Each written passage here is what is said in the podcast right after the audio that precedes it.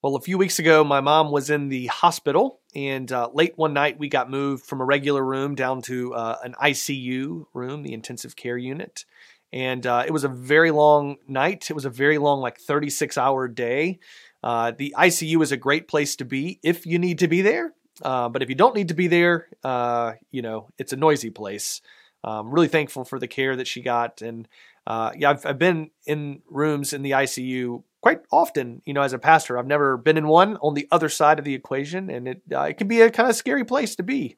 Um, I don't remember uh, where in the course of things we were, uh, though I do remember. But by this time, um, she was definitely improving and was stable, and everything was safe and moving in the right direction, and everything was great. But um, I uh, I heard out down through the hallway in the ICU.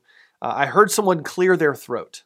All right, not like a like I'm about to prove a point, uh, throat clear, but like a you know just a little one, uh, like you're just clearing the throat as you walked along, and uh, through the like beeping oxats and through the sleepless weariness fog of that I was in, um, through the hustle and bustle of all the medical personnel coming in and going out and all that, like through all of that, I heard that sound and I said, without thinking about it, without like mentally processing it, just kind of said it out loud. I said, My stepdad was here. And about 20 seconds after that, he rounded the corner. Now, perhaps I was more attuned to his presence because he was coming with coffee for the rest of us. Uh, that is possible.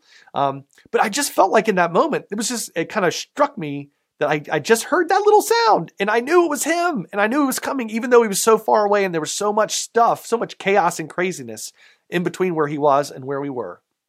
It's like my brain heard something that my self didn't hear, but I knew he was there. Does that make sense? It felt like I had a superpower. Now, I've known that I had this superpower. I didn't realize I had it for my stepdad's voice. Um, a couple months ago at this point in time, uh, my daughter, sleeping in a big girl bed, had uh, in the middle of the night, managed to fall off of it and wedge uh, herself in between the wall and the bed. Like when I got into the room, her feet were just, you know, sticking up, kicking. Um, it's not funny. Uh, um, but uh, I I was halfway up the flight of stairs to her room before I was even awake. It's like my ear, my brain heard her cry and knew that it was a cry that I needed to respond to immediately. So much so that it got me up and out of bed before I'd even kind of woken up from the slumber that I was in. Right? Like I feel like our brains have this capacity, this capacity to hear on sometimes a different level than we we think of them as hearing. Right? Um, now, uh, I don't know if this is if you're curious about this, but I did some scientific research to try and understand. And, and scientifically speaking, this is the exact same part of the brain that can hear your kid cry out in the middle of the night and choose to wait until your wife has gotten out of bed and gone to the door to kind of get up and go, "Oh, you're gonna get this one? Okay, cool, cool. i will just lay here. Let me know if you need me." Same part of the brain, just in case you're curious. Um, now, what does any of this have to do with our scripture today? Well, uh, we are wrapping up our sermon series known, uh, to know and to be known, that we worship a God, um, are invited to know a God who desires to be known by us. Um, God knows us and wants to be known by us. Uh, and there's one more passage of Scripture that we want to return to, uh, or that we want to turn to, uh, that we've kind of been and waiting on. It's a it's a tender passage. It's a beautiful passage. Uh, I think it's full of uh, warmth and but we often read over it because it happens on Easter morning. Um, uh, in chapter 20 of John, uh, which is often the portion of scripture that we read on Easter Sunday. Uh, you know, resurrection is happening, and so there's a lot of big things going on. And so sometimes we we read past this little exchange that takes place.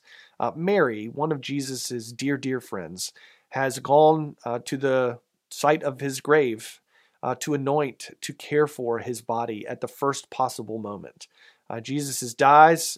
they put him in the tomb the night falls, it's the Sabbath. Um, and then it's like on the third day, but we're looking at like 36 or so hours um, later. The light is just kind of coming in, and Mary goes to the garden to, to care for her friend who has died. And, and in the midst of her grief and pain and loss, uh, she discovers that Jesus' body is not there. And she immediately begins like searching for clues to try and explain uh, where he went, like who might have taken him.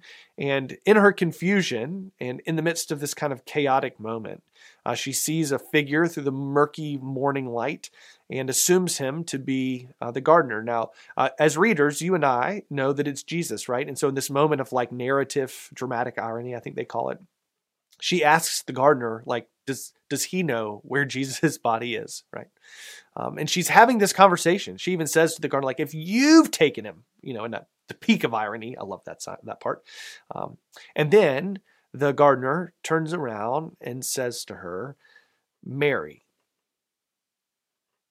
When he says Mary, she turned and says to him in Hebrew, Rabboni, which means rabbi, right, or teacher. It's like she hears with a different part of herself uh, this old familiar lilt in the voice, like someone says her name in only the way that Jesus says her name. And in that moment, she knows that she is known by the one who is standing in front of her. Note that Jesus didn't say, Mary, it's me. Like, she didn't say, like, how do you know my name, random stranger in tomb garden, aka graveyard? She hears his voice and she knows that she is known and responds by calling Jesus the thing that she always calls Jesus, Rabboni, Rabboni. It's like she hears the voice in a different sort of way, right? The same sort of like superpower way that our bodies can hear things uh, that maybe we don't hear. When we hear the voice of God speak, we know that we are known. I think that this is not just a promise to Mary, right? That Jesus knows us and calls us by name. This is a promise for all of us, ordinary folks, people like you and me, that we can hear the voice of God. And when we hear the voice of God speak, we know that we are known. Jesus had basically forecast this moment in some strange way 10 chapters before. Uh, in chapter 10 of John, Jesus is uh, locked into a, a tete a tete with the uh, religious leaders of the day. He's backed into a corner, uh, both in terms of the argument that he's making, but also physically. They've kind of got him cornered in the temple, um, and it's not going well. Just after the portion of scripture that I'll read here in just a second, um, they pick up stones to kill Jesus with uh, because of what he's saying. Uh, but they basically say, like, if you're the Messiah, you need to tell us plainly. And this is his response. Now, he's been talking about how he's the good shepherd, right? Um, but uh, he says, uh, The works that I do in my Father's name testify to me, but you do not believe because you do not belong to my sheep. My sheep hear my voice. I know them, and they follow me. I would argue that you can't follow someone that you can't hear, right? Um, uh, so I know them and they follow me. They hear me. They know that they are known by me. I give them eternal life and they will never perish. No one will snatch them out of my hand. What my Father has given me is greater than all else, and no one can snatch it out of the Father's hand. The Father and I are one. My sheep hear my voice. I know them, and they follow me. I believe that we can hear and can recognize the voice of God speaking to us. The voice of our good shepherd still calls out to us. And with a part of our spiritual being in some place or some way that I cannot fully explain or understand, it's like a superpower. Like this subconscious part of our brain that picks up a cleared throat through the ICU or picks up our baby's cry above all the other crying babies in the nursery that we can hear the voice of God whisper to us through our grief and our sadness and our hurt and our chaos and our confusion. And when we hear it, we can know that we are known. If that's true, and I believe it is, if that's true, then that means that our spiritual work as followers of Jesus, our spiritual work is to listen, to listen for the voice of God uh, or as we might have said in an older day and time, to hearken to the voice of God. There's this great prayer uh, called the Venite. It's uh, based off of um, Psalm 95. It, it's in the Book of Common Prayer. Uh, it's a part of the uh, Rite Two of the morning prayer for the Anglican Church. Um, and I in order to get the seat that I wanted in Old Testament class, I would go to morning prayer so that I could save the seat and then sit there. It's not the most virtuous reason for having gone to morning prayer, but it was a great way for me during that first year of divinity school to sort of root myself in something important. Um, and this prayer, uh, in particular, as a part of it, has really stuck with me. So I want to share it with you today. Um, it talks about hearkening to the voice of God when we get to the end. Come, let us sing to the Lord. Let us shout for joy to the rock of our salvation. Let us come before his presence with thanksgiving and raise a loud shout to him with psalms. For the Lord is a great God and a great King above all gods. In his hands are the caverns of the earth, and the heights of the hills are his also. The sea is his, for he made it. His hands have molded the dry land. And then it ends with this beautiful invitation Come, let us bow down and bend the knee and kneel before the Lord our Maker, for he is our God, and we are the people of his pasture, the sheep of his hand. Oh, that today you would hearken to his voice. Right? It seems that Jesus was leaning uh, on uh, the Psalms as well, right? These are the sheep. They hear my voice. I know them, and they know me. They hear my voice and they follow. This one invitation, this, this notion, this idea that that I could hearken to the voice of God, right? That I could listen and expect to hear God speaking to me. That notion that I can hear God speaking, that I should anticipate and expect God to be at work in my life. And then my job is simply to respond to what it is that God is saying and that I get a chance to, to participate in and to experience with God the work that God is doing in the world around me. That, that one awareness, that one awareness has shifted is probably the most profound like spiritual breakthrough of my adult life. It has provided me the most most like spiritual growth uh, spiritual capacity. It shifted my orientation from understanding my life of faith to be primarily about coming to know about jesus. And instead it kind of reoriented me and reminded me in a way that maybe i had forgotten uh, that that I can actually know Jesus, not just know about God, but know God, not just know about Jesus, but know Jesus. That I can have a, a relationship in that way. So much so uh, that that I now feel is kind of like my life's work is to help as many people figure out how to do that good listening work uh, as I possibly can. So I, I want to invite you uh, to into this kind of reorient, reorienting awareness with me. Maybe it's something uh, that you already know how to do and do well. If not, we'd love to partner and journey with you. Core One uh, is kind of based on that itself. This is what I want for all of us as as a church. This is what I want for us to be able to do well. I don't want to trivialize that thing that seems so profound to me with with a trivial example. Um, but if you know the movie Buddy the uh, know the movie Elf, uh, in it there's a character Buddy the Elf who is raised in the North Pole with Santa, uh, leaves the North Pole in search of his biological father in New York, uh, goes there searching for him, and hilarity ensues. But uh, he ends up getting conscripted at a department store uh, to work in their North Pole and the manager there uh, makes an announcement uh, to all the patrons uh, patrons that uh, Santa is going to be visiting tomorrow, and Buddy the elf loses his mind. He's like, "Santa, I know him!" Right? This joy just sort of exudes every aspect of his body. He's like, "That guy, Santa, he knows me, and I know him, and we're going to see each other, and this is great. I know him." Right? I want us to have like a Buddy the elf kind of faith, right? Buddy the Elf doesn't say like, "Oh, I've read about Santa." He doesn't say, "Oh, I've heard through the grapevine about him." Like he says, "I know him." I want us to have like that that level of intimacy with Jesus. Jesus, I know him. Maybe not quite as annoying as Buddy the Elf, but like I want to say like, "Oh, I've read a book about Jesus that one time," or I've heard some people talking about him in this way. Like I want us to have that kind of vital relationship with Jesus last week, I think Hope said something really profound and beautiful. Um, I was not in worship live, uh, so in person, so I was uh, listening on the recap, um, and I actually rewound it two or three times just to catch what she said. She said it more beautifully than I'll say it here, uh, but she was talking about how how God chooses to know us, and that God does not know us uh, like by a database. She said, right, that God knows us by facts and figures uh, but that God has an intimate relationship with us because God created us, made us, knows us. Uh, Jesus says to his his uh, disciples, "I no longer call you servants; I call you friends." He's like trying to remind us that God has this type of relationship with us, and that's the exact type of relationship that God is inviting us into. To not just, you know, God doesn't just know about us; God knows us. And God doesn't just want us to know about God, God wants to invite us into a relationship where God can be fully known. And I think that's the, the invitation that I want to leave us with uh, today. I want us to be able to say, Jesus, I know him. And I, I want us to be the type of church that people don't just know about, but that people know us, right? The pumpkins are in the pumpkin patch out there right now. And uh, I can't tell you how many times I talk to someone, they're like, What church again do you say you work at? I try to explain it. They're like, Oh, the one with the pumpkins. Those pumpkins are doing a lot of ministry. Those are the best evangelists we got in the whole church, the pumpkins.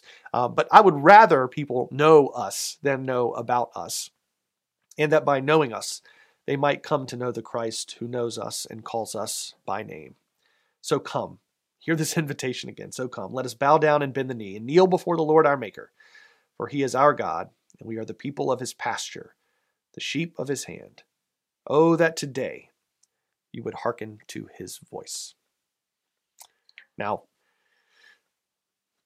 that invitation stands. Um, and again, we would love to journey with you in it uh, if there's anything we can do. Um, I do want to just give us a chance to respond to that. And I want to do so by praying a prayer that was a gift to me in a meeting that we were having, one of our leadership team meetings happening here at the church. And uh, we kind of share around. Um, and a, a, member of our church was offering the devotion that night. Um, and I, I, don't want to tell her story, um, but she was reflecting on what she was hearing God say to her uh, through this sermon series in some really beautiful and profound ways and talked uh, in particular about how um, by kind of forcing not forcing herself but like really challenging herself pressing into reframing how god saw her and asking the question whether her own self-image was matching uh, how god saw her um, she shared this prayer. And i thought this would be a beautiful way um, for us to uh, to wrap up our conversation today um, in particular i think it's cool that um, this was helping her listen to the voice of god in her own life um, and so, having made that invitation for all of us today, I share this prayer that she brought to us from Kate Bowler uh, in a blessing entitled For Learning to Love Yourself. When I don't feel worth loving, God, help me remember that you made me on purpose. God, let me look through your eyes to see the way you look at me, with pride and tenderness, deep joy and love. Every freckle put in place every split end numbered, every tear bottled, every bad joke laughed at, all my limits and all my mistakes, all my wild hopes and sometimes my sour attitude. All that makes me me is a masterpiece, at least in your eyes. And so, blessed am I, the one who sometimes feels unlovable, the one who can't stop replaying that one horrible moment over and over and over again. Never mind that it's been several years and they definitely don't remember what I said. Blessed am I as I shake off the embarrassment of being human again today. And all of my cringeworthy, foot in the mouth moments, all my old school photos, the crooked smiles, and the out of placeness I felt and still feel Blessed am I, as I try to feel at home in this skin, remembering with more and more compassion that this is me and all of my unwieldy humanity. And maybe humility is something like this compassion for ourselves, because there are no preconditions to being loved by God. May you know today that you are known by God and that God desires to be known by you inviting you to hearken to the voice of God, enter into a vital relationship with the one who loves you without preconditions. Amen. Well, it's been great to worship with you together during this time. Uh, we'd love to invite you to come and join us for worship in person or online, live on Sunday mornings, or throughout the week. You can find more information about our worship times or worship with us online at fvumc.org. And while you're there, uh, you can find plenty of ways to connect with us, uh, whether that's uh, connecting in sort of an opportunity for community around here or serving the greater Fuquay community around us. Uh, so we'd love to invite you to join us for those. Uh, if this is a resource that provides you spiritual sustenance and you'd like to partner with us in making it possible for everyone else, while you're there, at the top right-hand corner, there's a button that says Give, or you can go to fvumc.org/give and make a gift there that makes the mission and ministry of this place possible. We're so thankful for everyone who partners with us uh, to do just that. listen, it's been great. It's been great to be together with you uh, in this moment, and we look forward to worshiping again with you real soon. We'll see you then.